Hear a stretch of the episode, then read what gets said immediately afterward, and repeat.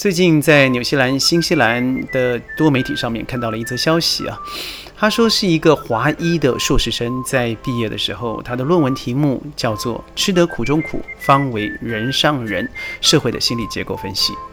听起来高大上啊，在我们的社会里头，这绝对没有问题啊。这最后社会上的心理问题分析，那简直是画龙点睛。但是他拿了零分。真的是一个零分，他不但是拿零分呢，他这个这个硕士就无法结业了，也就是要延毕了。他后来抗议啊，但是这个教授向学校提出的解释是：吃为吃得苦中苦，没有任何的问题。我们本来就应该从淬炼之中成长，每个人不都如此吗？但问题出在下一句：方为人上人。这位名为 Christ 的教授 Christopher，他怎么说呢？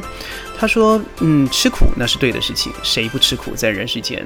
但是如果你的吃苦的目的是想让自己比别人更优秀，因为方为人上之人。”那您和别人之间就存呃就会存在着自然的竞争性，人和人之间呢，它不会存在比较诚挚的交往，反而多了很多尔虞我诈。如果世间如此下去的话，谁做一些比较低级的工作，哇，所谓的低级呀，又出了这个名分的关系。因为这位硕士生呢，在他的硕士论文里头提到了最少上百次的低级与高级之分。那么说这样子，谁做清道夫？谁做专做黑手的黑工呢？谁帮我们维持路边的一切清洁？我们的基础建设顺利平整的，让我们实行使用呢？难道只有在办公室里工作、拿着硕士博士光环的人才叫做人吗？每个人本来就应该拥有自己的职业，拥有自己的天赋，在不一样的领域努力的发展，而不是只是靠自己头顶上的光环，总比别人优秀。说回我们的社会好了，如果我们以现在的角度来看，吃得苦中苦，方为人上人，好像没有什么错。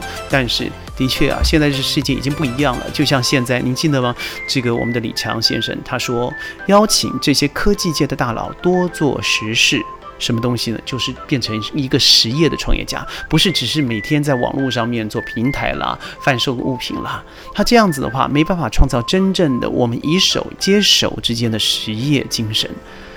话说回来了，我不知道您同不同意这句话。我反而觉得这个 Christopher Professor 他所说的这句话让我觉得还蛮同意的啊。因为每一个行业，但真的不是只是靠你有你有多少的背景，你读了多少的书，你有多少的财富才证明你的价值。很多的价值无需从您的学历、你的奸情里头就可以证明的。很多时候，我到菜市场啊，这些传统市场买菜啊。和这些阿姨们聊聊的时候，我反而觉得他真的几句话就像点醒了梦中人一般的，让我觉得充满了智慧。不知道您觉得吗？